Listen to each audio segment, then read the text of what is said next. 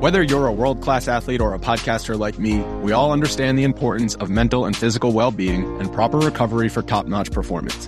That's why I'm excited that Unifyd Healing is sponsoring podcasts on the Blue Wire Network. Unifyd Healing is a new and super innovative global network of wellness centers powered by Energy Enhancement System, or EE System. If you haven't heard of the EE System yet, then you'll want to listen up. This technology promotes wellness, deep relaxation, purification, and rejuvenation. Wherever you are across the globe, access to a center is easy and affordable. Interested in experiencing the EE System technology for yourself? Go to unifydhealing.com slash bluewire to learn more and find a center near you. That's Unifyd, U-N-I-F-Y-D, healing.com slash bluewire. No material or testimonials on the Unifyd Healing website are intended to be viewed as medical advice or a substitute for professional medical advice, diagnosis, or treatment. Always seek the advice of your physician or other qualified healthcare provider with any questions you may have regarding a medical condition or treatment and before undertaking a new healthcare regimen, including EE system. I don't know. Summertime's kicking in a little bit. It's warm outside. I just, I'm ready. I, I could use a little break. Okay.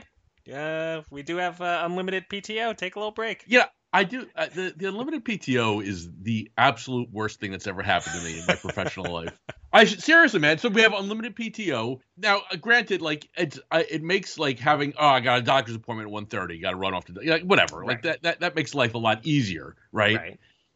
But when it comes to like actually taking like vacation time, I took two weeks last summer. That's the last vacation I took. Right. You know, and I'm going to take another two weeks this summer, and I'm pretty sure that's the last two weeks I'm going to take for the whole year. Now, when I started working here, we got three weeks vacation time, so I'm taking less time yeah. because we have unlimited PTO. Is this just pure Jewish anxiety, or is this? I think so. It's some some combination of Jewish anxiety and you know you you you need structure and discipline in your life. You need someone telling you the rules. Seems to be. Uh, you I don't- you don't- actually. You don't be leaving you to your own devices. Uh, sort of sort of backfires. You you Very overco- bad. You overcompensate. Yeah, I think that's a very good point. I'm gonna. Can I? How much should I charge you for this therapy session? Uh, I don't. You're you're. I, you know, whatever you think. I think because man, I think you're. You know, put, There I go. I left it up to you for how much to charge you. We're, I we're never gonna even- get an answer. Gamble on, fellas. Gamble on.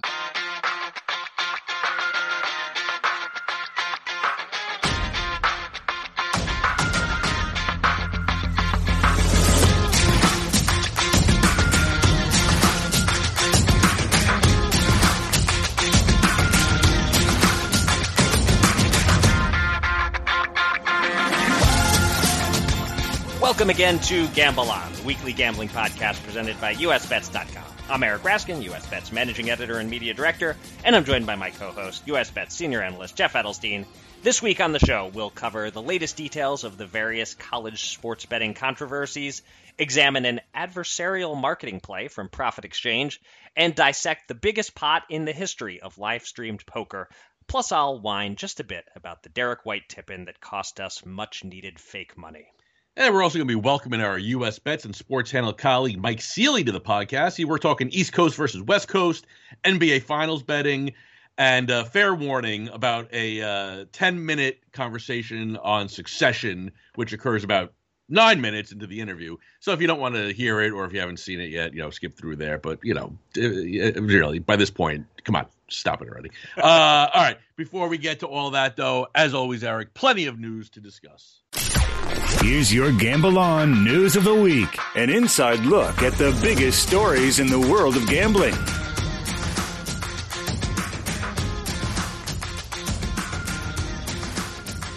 We start the news section this week with more college baseball betting concerns and controversies as some details of a scandal we recently discussed are getting filled in. Last week, the University of Cincinnati announced it had fired two assistant baseball coaches, with Fox 19 Cincinnati reporting that the coaches knew about a player's parent wagering on games, and the coaches failed to report the violation to either the school's athletic department or the NCAA.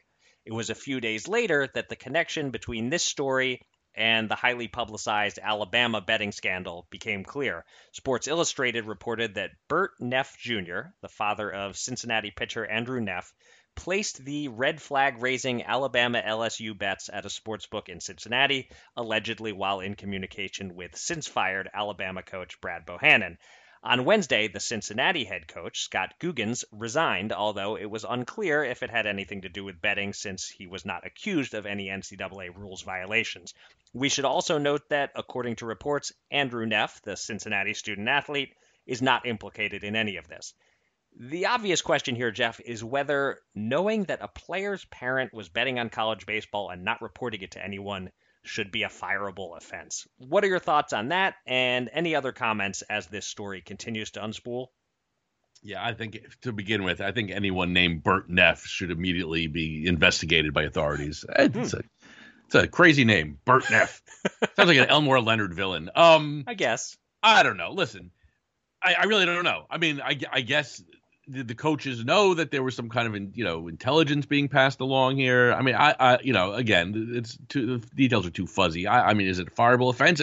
I guess if they knew that the guy was getting some inside info, then probably. But like honestly, at the end of the day, here to use every cliche in the book.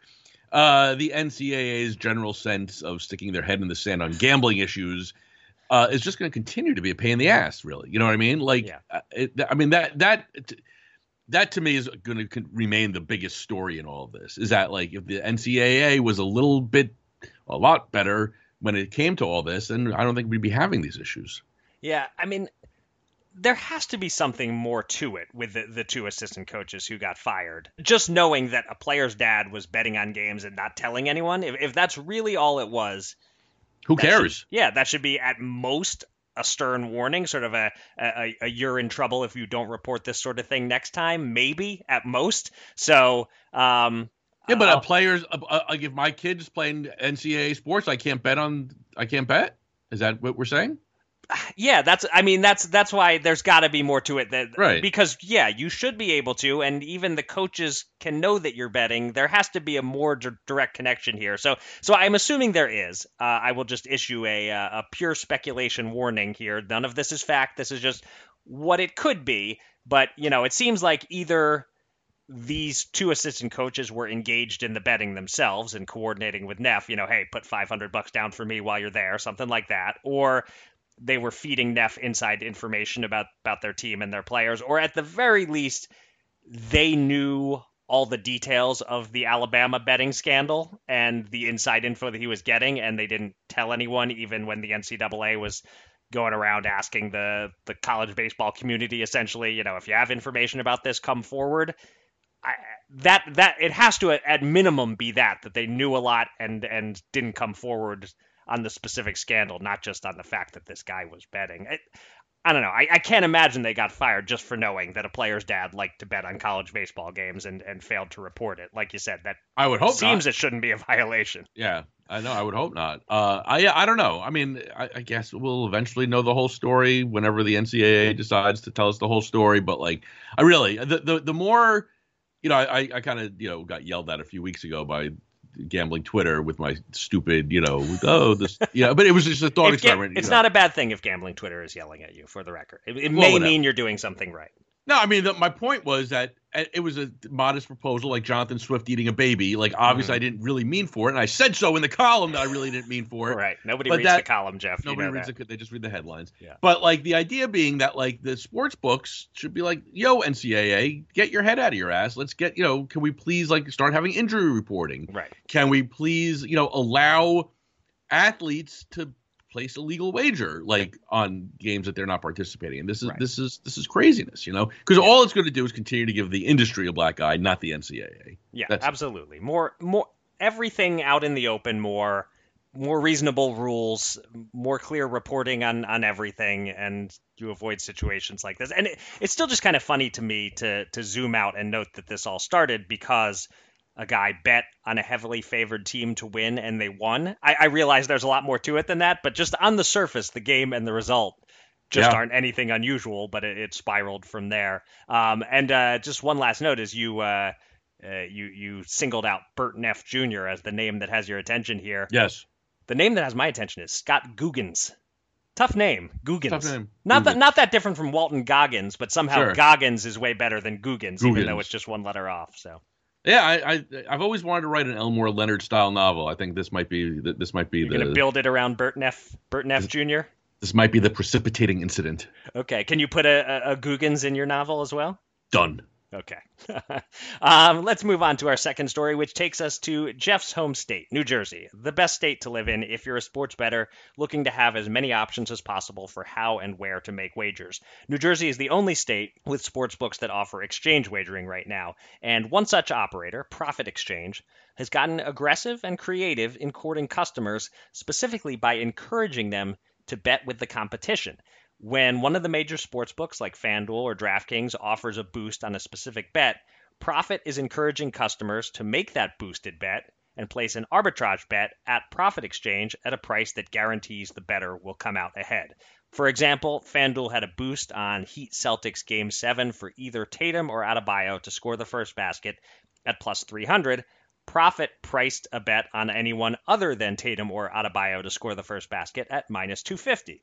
So you bet both sides at an amount that Prophet Exchange spelled out on its social media account, and you lock in a small win no matter what. Seems to me a smart way to get the attention of bettors and maybe attract a few new customers. Uh, Jeff, what do you think of this marketing move and any new thoughts on the long term viability of an exchange wagering site? I love I love marketing moves when companies like you know directly take on other companies like like Pepsi Challenge. Like that was awesome. You know what I mean? Yeah. like eh, we're we're just going for it you know? So yeah I think it's I think it's smart you know I think it's fun. Um and I don't know I I, I think that these exchange sites like Prophet and Sporttrade here in New Jersey um would they'd have a lot more potential if they were allowed to cross state lines right? Like even if they get legal in all 50 states you're not gonna be able to you know like have a liquid market in all 50 states you know like with money transferring back and forth. So that's not gonna happen. But uh the key to their success i think here yeah it's been about a year now that they've both been live but i think the key to their success is uh crystal clear and it's, it's to steal another marketing line. Remember remember Syms the suit people The suit you're gonna, you're gonna re- Syms? yeah, they Nah. sell suits, Syms, I- I- S Y M S. You're gonna re- you're gonna remember when I give you their, okay. there marketing. All right, let me hear it.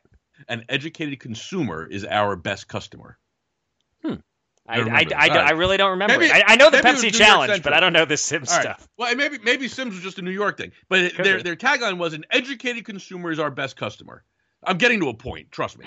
So, I mean, Syms is out of business also, so maybe it's worth nothing. But the point is that Prophet and Sporttrade, honestly, they should be cleaning up in New Jersey. I Hmm. mean, they routinely have better odds, you know, on money lines and, and Right. spreads and, and and totals, you know, um, in New Jersey. But people just don't know or don't care. You know, if I was if I was running marketing for them, I I'd, I'd find I don't know I don't know how you do it, but I would. I just actually like hand out a hundred bucks. You know, you're oh you want to here's a hundred dollars. You know, you know here's two hundred dollars. Come to my site and bet. Right. No Try no strings out. attached. You know what I mean? Yeah. Because listen, if you're in, you know, now granted, I know like most recreational betters, present company included, are not that price sensitive. We're betting SGPs, we're doing this, we're you know, betting parlays, yada yada yada. But like, really, if you're betting straight, you know, money lines or or spreads or totals, like in New Jersey, and you're not betting with these guys, you're leaving money on the table every Yeah. time.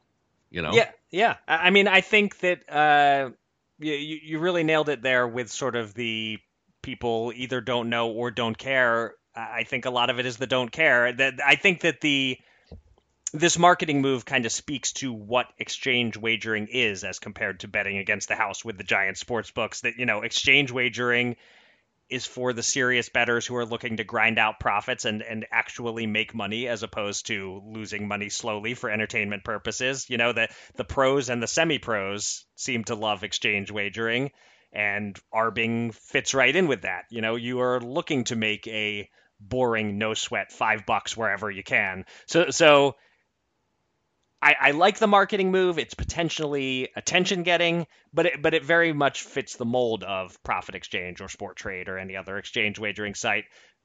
I'm not sure if it has any wider appeal. You know, if the is the casual better interested? Do do they care about that arb to lock in a few dollars of profit? There's there's no entertainment in that, so they may say, "Nah, I have my FanDuel account. I'm putting 50 bucks on a game, or I'm doing a $10 SGP. I'm good." So I, I I like this marketing idea. It's creative. It's interesting. It's something we can write about. Um, but I think it's possible that Prophet Exchange is just marketing to its existing audience here, pretty much, and and that the better move might be what you said: give everyone two hundred bucks to to convince them to give exchange wagering a try because they probably just either don't know about it or aren't interested in trying it until they get a taste for it. I'm really toying with the idea of writing a story or a column or a feature or something, like asking like the question, like why are we so stupid? I think it's a fun uh, column idea. Why why does the average sports better not not like making money? Basically, yeah, because like I what I don't I mean because I think like you care like when you go to the supermarket you care like when you're trading stocks you care see robinhood right? Like mm. i don't know. It just seems like you know why why would you leave money sitting on the table? It just doesn't make sense but i don't know. Yeah. I don't know. Uh, there, nothing there, pleases me nothing pleases me more than catching a little arb or taking a casino bonus and turning it into five bucks right. and say oh well that's like five dollars less than i'm going to lose today. You know what i mean? Like playing dfs or whatever. I, I don't know. It just it seems foolish to me. It just seems like there's very few people that are price sensitive in this world when the whole point is money. Like this is exactly where you want to be price sensitive. Well, yeah, the whole point uh, is money to some and it's entertainment to others, I guess. But even yeah, even those who are just doing so. it for entertainment are trying, are hoping to win right, money. Like, so right, it's not like if I go to the supermarket, I could spend five bucks for the Heinz ketchup or three dollars for the Shoprite ketchup. Well, at least I'm getting a ketchup here, and like the, it might mean something right. to me for the two dollars. Right. right. But if I'm betting five dollars at DraftKings and five dollars a Prophet, like to win, I'd rather win five and a quarter than win, you know, four ninety five. You, you know what I'm saying? Like yeah. it's just money. There's no ketchup the, it's just money. There's no ketchup. That should be a slogan for somebody, I would think. uh, I, th- I can already see. I love the the idea of this opinion article, and I, I can already see us writing a headline that oversimplifies it and gets you in trouble. All sports betters are stupid by Jeff Edelstein, yeah. and nobody clicks on the story to understand why, and you just take a lot of heat for it. Yeah, sounds about right. okay. Um, for our third story this week, we're going to talk poker, um, but it's not World Series of Poker related, even though the WSOP did start Tuesday. The poker spotlight was stolen late Tuesday night when Hustler Casino Live played host to the biggest pot in the history of live streamed poker. Uh, Tom Dwan, one of the best high stakes cash players in the world for the last 15 years plus, won a $3,081,000 pot against Chinese pro Westside Wesley Fei.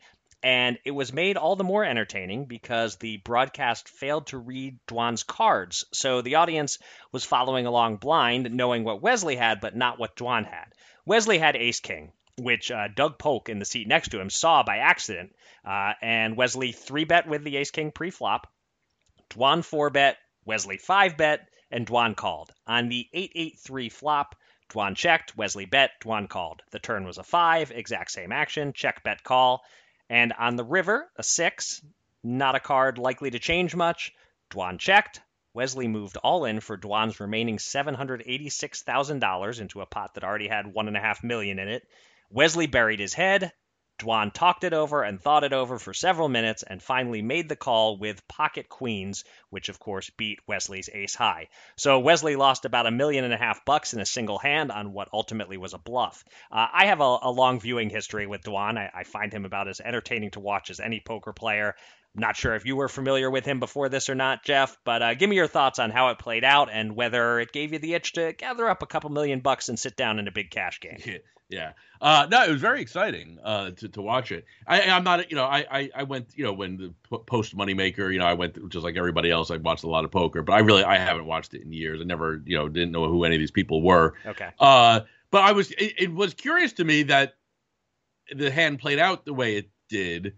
Um, it made sense, obviously, for Dwan to stay in and on, you know, pre-flop or whatever. Mm-hmm.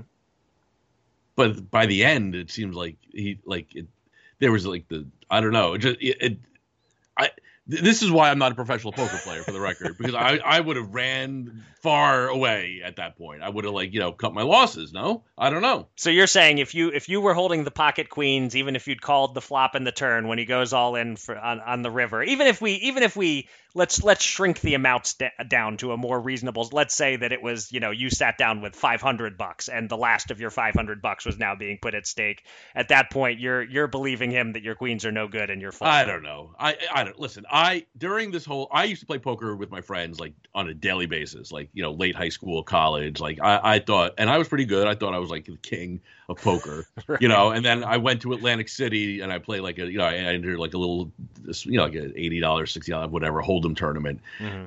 I remember sitting at the table shaking, uh-huh. like shaking yep. like a leaf. Yep. And playing horrible poker and feeling you, you, know, like that old line. I forget, maybe it's Doyle Brunson said it, but I don't know who said it. But you know, if you look around and you can't spot the sucker, it's you. Uh-huh. I I looked around, I spotted the sucker immediately, and it was me. like, and everyone else right. did. I if I had lasted five minutes, I mean, I am not cut out for this world of, right. of poker playing. So I don't know what I would have done. But okay. like, just just to, to to see that hand through with for, and I know like these these, these poker players say that the money is not real money to them. You know, it's blah blah right. blah. But still, I don't know. I don't know how, that that's too much. Too right. much for me. Too rich for my blood. Yes, to use yet another cliche. Uh, yeah. yeah the, so I know the line first uh, from Rounders about spotting the sucker, but it, it may have existed somewhere else before that. Maybe Doyle did originate. I have no idea. Um, but uh, the the the shaking thing, very relatable. I I definitely when I play live poker, which is very rare these days, and even when I was playing somewhat live poker, uh, I was still not something I did with great frequency. Anyway, I've I've had some live poker success. I've won some small tournaments, but I'm always nervous as hell the first few times I play hands until like you've won a big pot. Once you've like scored one big pot, you've beefed up your stack a little bit. Then I relax and like I, I've when I've gotten to like the final table toward the end, by then like the nerves are gone. But early on, absolutely like just freaking out about the the very idea of of having to play a pot against somebody. It's it's so weird how that uh, how that kicks in that way. Um, in this particular hand, I found the factor of Doug Polk seeing the cards mm, to be a fascinating cool. wrinkle. I yeah. I suspect that Dwan was able to deduce from the way he was talking that Wesley probably didn't have pocket aces or pocket kings, and yeah. and and maybe that made all the difference in him making the call. You know, Dwan seemed more worried about trip eights with eight nine suited or, or some kind of hand like that. Um, but you know, if that made the difference, that of course is all Wesley's fault. He wasn't protecting his cards, and then he openly showed Polk after Polk had folded his hand. So uh, that may have backfired on him. If I'm going to critique Wesley's play, um, I think the the third barrel on the river against Dwan was a mistake. I think fire on the flop, fire on the turn, but once he's checked called you twice, he has to have a hand. Um, even when we as the audience didn't know his cards, I actually was thinking pocket queens exactly, just based on the way the hand had played out to that point. Maybe jacks or tens.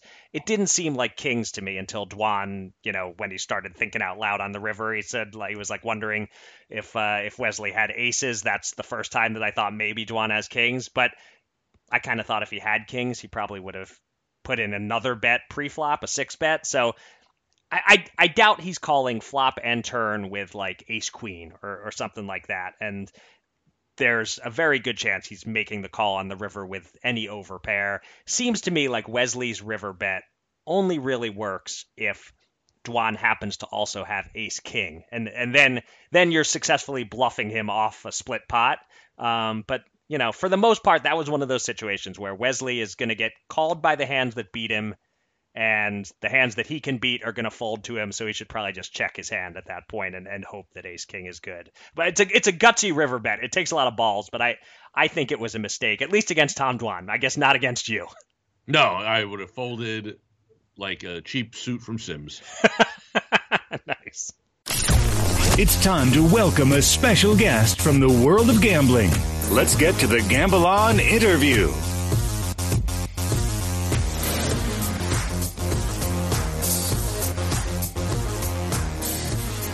One of the highlights for me of the SBC North America Summit a couple of weeks ago was finally meeting in person a gentleman I've been working with for a couple of years now, but I only knew him over Zoom, Google Meet, and Slack until our overdue man hug in New Jersey. He is a return guest on Gamble On, but this is his first appearance in the Edelstein era. He is an editor and writer for US Bets, Sports Handle, and MI Bets, an experienced drinker of booze and smoothies in equal measure, a diehard Seattle sports fan, and uh, someone who's a little too into Taylor Swift for a guy in his 40s. US Bet senior analyst Mike Seely, welcome back to the podcast. Hey, good to be here, fellas.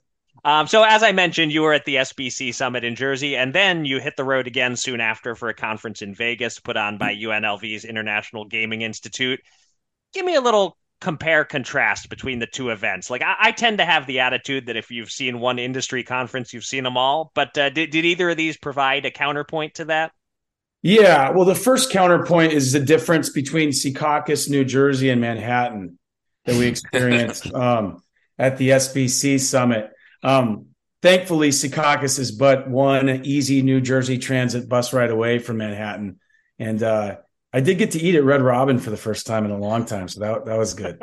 um, but but to your to your main point, um, SBC and UNLV's International Gaming Institute co- conference could not be more different and um, and it, it's very heartening in, in that way. Um, you know, you go to SBC and it's what you would expect out of a gambling conference. You know, it's mostly male. There's a lot of deal making, um, panel discussions that you know r- reveal some enlightening stuff, but um, can tend to divert towards standard issue talking points at times. Um, the UNLV summit couldn't be more different. I mean, it's first of all, um, it only occurs once every three years. They had the presence of mind to somehow schedule around COVID. Um, and, and most of the crowd comes in from out of the country. So Americans are in, in the minority at that conference, I would say. And also in terms of gender split, it's pretty close to 50 50 men and women. Um, so I think what I found there is, you know, we're a very immature gambling market here in the United States, both in terms of sports betting and really gambling at large. Um, but if you look at the rest of the world, it's just kind of woven into the cultural fabric, especially in Australia. Um, and you know, you've got these brilliant minds who study this industry like it's it's any other, which it is. Um, so that was, I mean, really, really reassuring and heartening for me, it really made my brain hurt trying to get my head around all this stuff that, that was discussed. But but hey, it's good to test our boundaries at times, and um, that that IGI conference was was really great for that. You know, you mentioned the uh, you know how how it's not how sports betting isn't really you know taking foot taking hold where you are. I'll get my words together. Don't worry. And uh, you know, I'm on the East Coast. I'm in New Jersey. Eric's, you know, here in Pennsylvania. You know, sports betting uh, ha- is now part of the fabric of the conversation uh, for sports fans around here, it, and I'm guessing it's not really out in Washington. You know, uh, the you know the West is the pioneer spirit. Where where you know, where you guys were dropping the ball here. Now that you spent some time on the East Coast here during legalized sports betting, what uh, outside of the obvious difference, like that there's sports betting here and there isn't where you know in, in Washington, outside of uh, tribal casinos, I believe, right? That's right. Yeah. So what what do you think's holding it up? What's the differences? What what is the you know? Go west, young man. Go go forth and prosper. What the what, what's going on? Well, you touched on one of them. I mean, the biggest difference, if you're just talking about the Pacific Coast, um, Washington, Oregon, California, tribes have a tremendous amount of political clout to the point where you're not going to find many lawmakers in either party willing to take them on. If it doesn't have the, the tribe's approval, you're not getting it done, especially in Washington. And I think, you know, obviously we saw what happens when the commercial entities take on the tribes in California. That doesn't float either. Um, so yeah, here in Washington, we just have sports betting at tribal casinos. You have to physically go to one, which to be honest, for someone like me, um, probably a good guardrail. Um, but uh, you, know, in, in Oregon, DraftKings has the mobile monopoly through the lottery. Um, California's got nothing. And then you got Alaska and Hawaii, which I'll throw in here. I think they just want to be different and are still kind of pissed off about us colonizing them. How, you know, I have a question for you now. I mean, maybe it's East Coast bias, but when I think of I think of Washington, Oregon, and California as like one block, basically, because it's all connected and it's on the coast. You guys consider Alaska why they're like little brothers of yours, or how do, how do you how does that work? Oh, I think Washingtonians have a real kinship with Alaska. I mean, if for no better reason than Alaska Airlines is headquartered in Seattle. That, okay. That's the connection for me. I'm learning something new every day. I don't care about yeah. anything in between the coasts. So this is this is illuminating. I appreciate it's it. all it's all just flyover country to you, that's, huh, Jeff? That's that sure is. All right, let's uh let's talk some uh, NBA since uh, you are probably the chief hoopsologist on our staff, Mike. Uh, the finals start Thursday night. I expect Denver to win this series convincingly. I expect Jokic to win MVP of the series. But for game one, with the rust factor for the Nuggets, what, what do you think of Miami on the money line? I'm seeing them as high as plus 310 at Caesars and FanDuel. Is there, a decent chance that they become the first road team to win a playoff game in Denver this postseason? Oh, very much so. I mean, you know, first of all, they're a great road team and they've been a great road team in these playoffs. Second of all, what you mentioned, you know, Denver's had what eight days off or will have had eight days off by the time um, Thursday night's game tips off. Um, absolutely, rust could be a factor there. Um, and unfortunately, the NBA cuts the, the team that goes seven games a little too much slack. I mean, they, they should be playing a little bit earlier to give Denver the right advantage and to, you know, make sure Miami or if Boston had emerged from that series to make sure they're properly fatigued. What I'm saying is going up, you know, sweeping should be a bigger advantage in terms of scheduling. Um, but no, not only do I think Miami has a good chance of winning game one, I think they have a good chance of winning game seven in Denver. And I think they have a pretty good chance of winning the series. Wow. Okay. Cause I, I'm coming in feeling like as great as Miami's run has been this postseason, that it's been against the right sort of flawed teams and Denver is not showing any of those flaws so far and has been so hard to beat at home even if Miami can steal one game sounded that, that they may they may need to steal two uh, to to win this thing. To me, that I my first thought was eh Denver in five, something like that. But you you think Miami's pretty live to win the whole thing? I do, and odds makers tend to agree with you here. But I'm basing my logic on the fact that you know th- this Denver team has never been to a finals before, and sometimes you kind of have to knock on the door mm-hmm. before you get it done. Now that being said I want the Nuggets to win. Eric, you know from our um, arguments over Slack that I'm the biggest Nikola Jokic stan um, around, and and you're the biggest Joel Embiid stan around. I, I was until a couple of weeks ago. Now, right. Well, there you go. Now, so now um, I, I do want Denver to win from a fan's perspective, just to show, just to to shut that whole argument down about who the best player and center is in the NBA. I think uh, most people would say for the moment that argument has been shut down. Even even Philly fans are not trying to claim Embiid is better than Jokic. Hey, we'll see. Moment. Nick and, Nurse and might seems, seems, even Bucks fans are are kind of like at this point it's Jokic has passed Giannis as the the guy in the NBA. It seems. Mm-hmm. So, well, we'll yeah. see what the co- coaching carousel does for those other two guys. So right. Nick Nurse might be the right doctor for Joel. yeah, the whole Doc Nurse thing. I don't, I don't know how that didn't occur to me until someone else made the joke first. But, uh...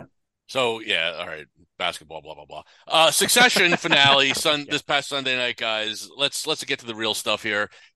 I, let's just. I'm going to open the floor. I mean, I you know, I I think in the end here, now that it's you know, spoiler alert if you haven't watched it, fuck off. Uh,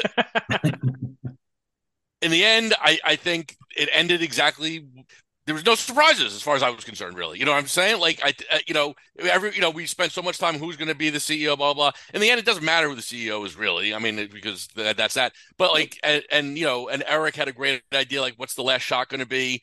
Um, when we did that fake odds column, and you know, I thought it was, I, you know, I had Kendall as a favorite, obviously the favorite.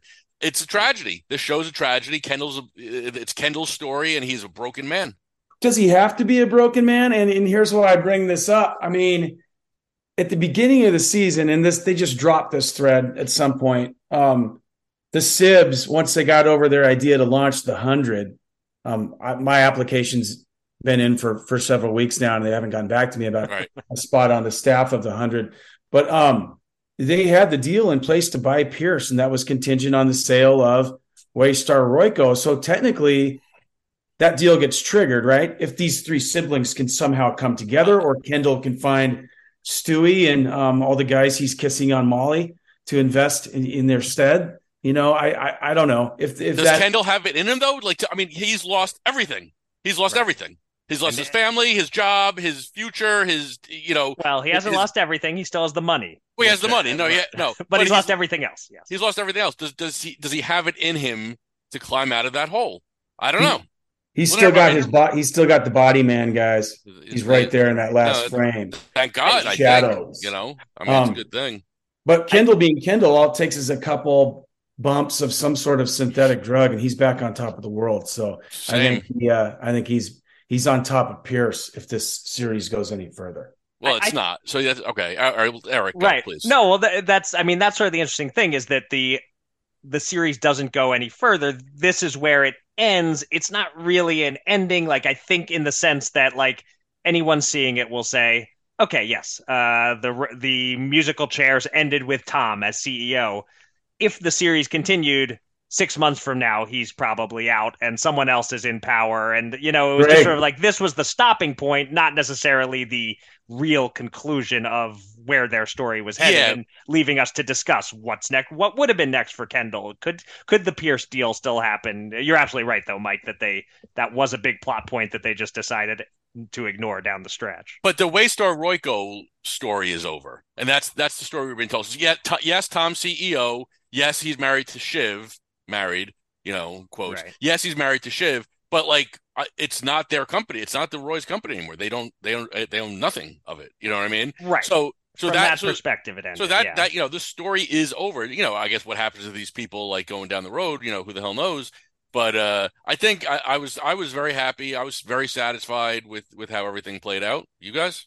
No, ahead, no, I wanted I wanted Greg uh, as CEO, as you guys Yeah. know, and I think if you're looking down six comedy. month, if you're looking six months down the road when Tom gets fired, I think Big Sexy Greg Hirsch is that CEO. He he uh, he can out Tom Tom in in terms of just being um, a kind of an empty suit um, for Matsson to uh, to funnel his ideas through. Hey, I had a question for you guys. I thought you know obviously Alexander um, Skarsgård was in Zoolander, and so was Owen Wilson. I really feel like the character of Matsson um, was channeling Owen Wilson's character in Zoolander throughout this final season. Just like the Wow. psilocybin in the morning, like that stuff really reminded me of Owen Wilson's character in That's an interesting thought. I will say that uh, I I think Matsson was kind of the weak link of the final season in that I never really felt like I understood that character, and I don't know if that's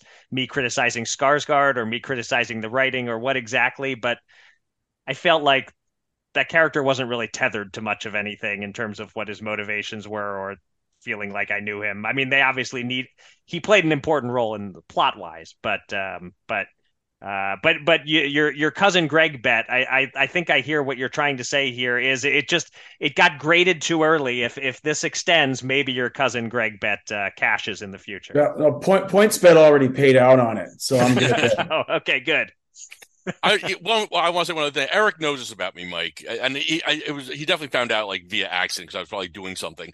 But I I am like a six year old, I think, in that like if I watch or read or listen to some form of entertainment, generally speaking, I start taking on the personality traits of like favorite characters in in such a Oh. thing. So like you know when I like watch The Sopranos, like I'm walking around the house like, hey, where's the fucking gabagool? You know, and I, but it's not an act. Like I'm really doing it. But this show this show no, never once did I walk away from it saying, oh, I'm Kendall Roy. Like all the characters were so shitty, right? No redeeming qualities. Like not, nothing about any of them that I wanted that I wanted to embody, and yet could not, you know, cannot be ripped away from it. I think this show has you know, we could we could argue Pantheon, we could argue Best Prestige.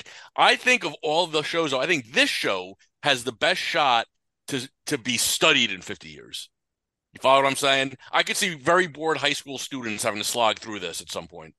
Jeff, did you ever go? You remember remember the uh Logan's birthday party? L to the OG. Oh, yeah, you, yeah, you yeah, didn't go yeah. around the house singing that to your kids all week. No, I just I was full of cringe. I that's the you know I I if God I mean listen whenever I rap to large audiences, you know I I make sure that like you know we have tested it, you know that I have all my my beats and rhymes down. Smart. Right. Yeah, thanks. Jay-Z, that's smart. Thank the, you. o- the only way I'd say I've been influenced by that behavior on the show is I now exclusively ride city bikes to funerals. That's that's the way that I let it uh, impact me. I think we're gonna need to put like a little uh, note before the interview starts when we tape the rest of the pod, saying if you don't want to listen to three morons talk about Succession, please, you know, fast forward to the X mark. Who who is the Kendall? Who is the Shiv? And who is the Roman among the three of us? Uh, we'll, we'll, Oh. we'll save that for the next appearance. We'll Oh wait, down. wait, wait, no, let's do it. Let's No? do it. All right, Gotta do all it right. now. Let's do it. Well, all right. So one of us has to be Shiv too. That's interesting. All right. Sure. Yeah, we uh, can we can bend genders here. I think to to make that work. Clearly, well, Mike Mike showed off his rapping skills, so I guess he's got to be the Kendall. Ooh. All right. I'll, I'll take it. I'll take it. All right. Now you, you- you now you pick who who's who's your Shiv, who's your Roman. You just said you're a six year old, so I guess you're Roman and I'm Shiv. I, I Mhm. think that's how it uh, that's how it has to uh, land. All right. I'd make a great mom. That's all I want to say. All right. Happy, wa- Uh, happy womgasming, Eric. on that note, uh, Mike, thanks for uh, joining us on the pod. Great talking to you. And Yeah, yeah. uh, Anytime. next time a prestige drama ends uh, and you you have a big long shot bet almost come in, we'll have you on again. Deal. You guys got it. Thank you so much. Two men. Two men. Ten thousand dollars. Will they run it up or blow it all? It's time to check in on the Gamble On bankroll.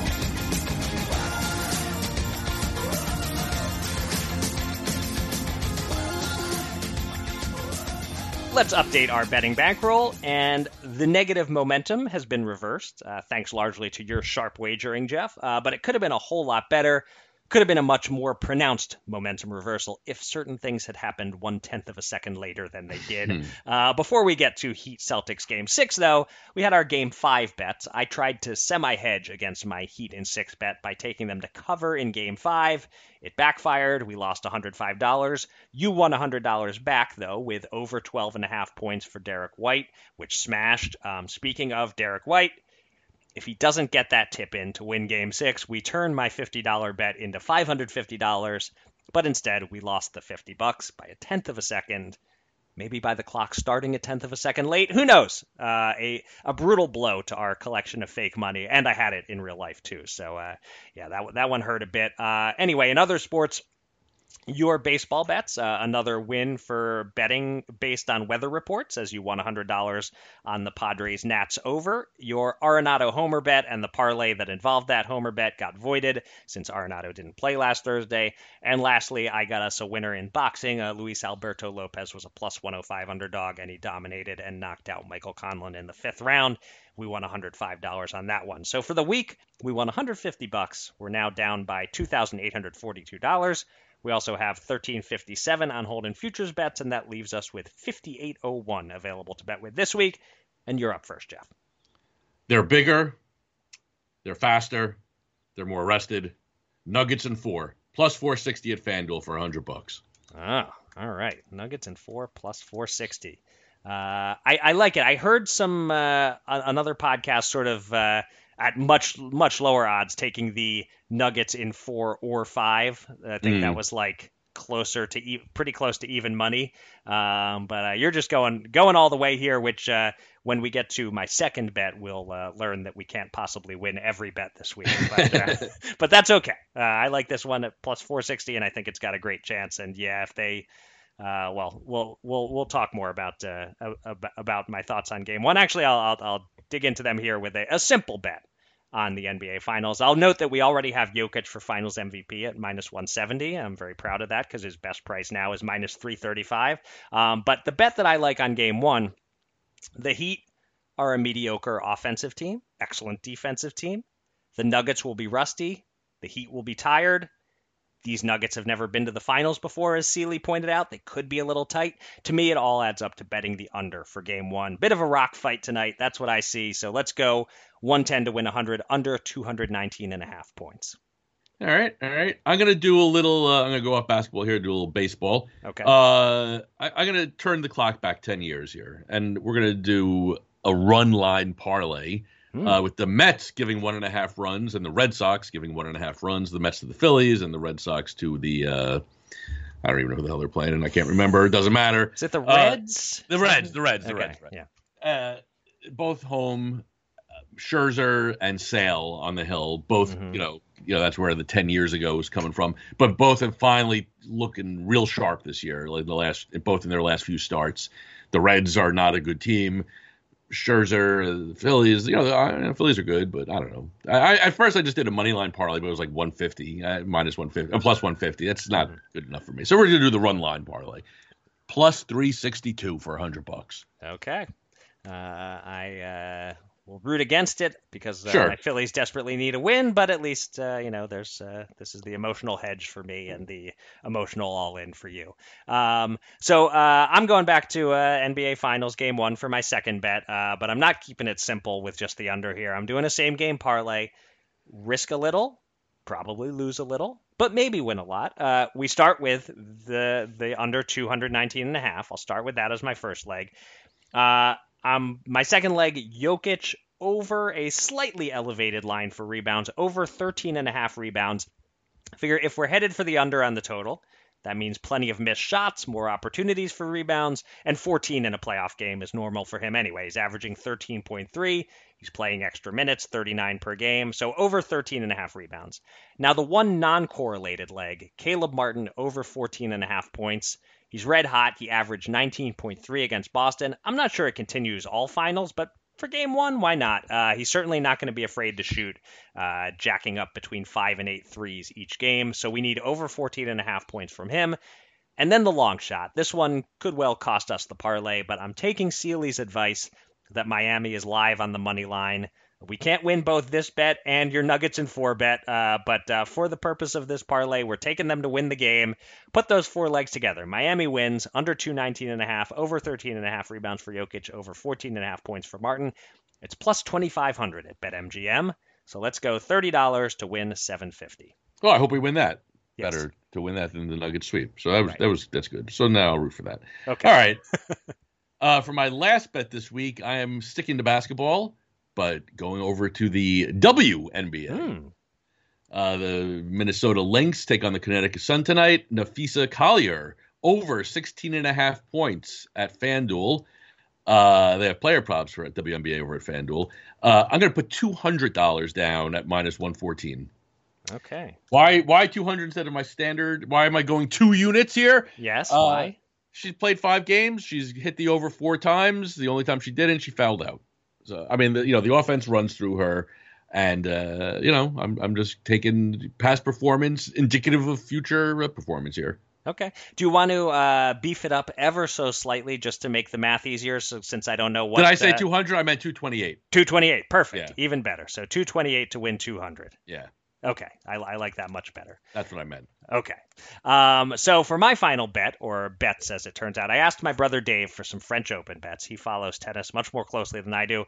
It's a little tricky with matches going on as we record Thursday morning, so some bets are unavailable. Um, for example, he likes the men's six seed Rune to make the finals on the weaker side of the bracket, but we can't bet that right now. So we're just going to go as long range as we can and bet on the two favorites to win the title. On the men's side, Carlos Alcaraz is as high as plus 145 at FanDuel, so let's go 100 to win 145 on him, and uh, we'll have fun rooting for him to beat Djokovic uh, in the semis if they, if and when they uh, Yo- both get there. Djokovic plays. He plays tennis also. Sorry, uh, you're right. It's close. You know what? It's, I, so it's Djokovic, right? Djokovic. I mispronounced it because I've got Oh. Jokic in my head, but Oh, yeah, two people. Jokovic. If we could combine them into one, or or Jokic, I guess would be the other way to uh, sort of fuse their names. But this is yes, uh, Novak Djokovic. Yeah, boy, sorry. boy, it's all confused. All these letters and sounds mean nothing now in my brain. Uh, so anyway, uh, so that's uh, 100 to win 145 on Alcaraz, and on the women's side, Iga Swiatek is minus money at some sports books, but she's still plus 105 at BetMGM to win the tournament. So let's go 100 to win 105 on her. I'm uh, I'm being very boring and betting the chalk, but uh, you know sometimes it pays to be boring. yeah, Hopefully. sure. All right. That'll do it for this episode of Gamble On. Thanks everybody out there for listening, and thanks again to this week's guest, Mike Seely. You can find me on Twitter at Eric Raskin and Jeff at Jeff Edelstein, and follow US Bets at US underscore bets. Go to usbets.com for all the latest news and analysis from the world of gambling, and subscribe to this podcast on Megaphone, Apple Podcasts, Spotify, or anywhere else. And with that, Jeff, please take us out. Eric, remember COVID? You remember COVID, I'm Yeah, sure. You know, yeah. it feels like a million years ago that we were locked down, but it's only been three years. It's only been three. Things have dramatically changed since then. One of the things that have changed, as everyone knows, is the concept of work. You know, Mhm. I think Steven Roth, I've read this in the New York Times, great quote. Steven Roth, CEO of Vornado Realty Trust, this is what he says on an earnings call when discussing the five day work week. He says, I think you can assume Friday is dead forever. Monday is touch and go. And it's the truth. So many people that I know in like, you know, basically what like, I guess what we could call white collar jobs, Fridays have really become like non-existent for like getting anything done. At best, maybe you're getting things set up for the following week. Maybe it's always been like this, but I feel like now it's like a thing. Like it's just understood, right? Right. Um, so today I call on our national leaders to officially make Friday part of the weekend. Uh, other countries like Iceland and Japan have been dipping their toes in this. Mm. a lot of U.S. towns and cities are playing around with it. And uh, if, if, if I may interrupt, if, if we Please. make Friday part of the weekend, then doesn't sort of Thursday become a slack off day like Friday currently is? hopefully, um, hopefully. Okay, okay. But I, you know, I do think that the sports books of America, by the way, what does that have to do with gambling? Well, here we go. I think the sports books of America should lead the charge on this because what, after all, right? If you're running a sports book, turning Friday into a weekend day is only going to be good for your bottom line. You know what I'm saying? It's just another day of like daytime sports and nighttime sports. You know, it's a 24 7 sports now all of a sudden. And also, think about this. Think of the goodwill that, uh, you know, the DraftKings and the FanDuels of the world will get when there are commercials which run 24 7. Instead of begging people to bet, now they're going to be begging our national leaders to create a four day work week, right? They're going to be begging our leaders to take Friday up behind the woodshed and just kill it once and for all. This is easily the best idea I've ever had. Someone get me Jason Robins on the phone. Let's do this. Let's make Friday and one extra day to gamble on.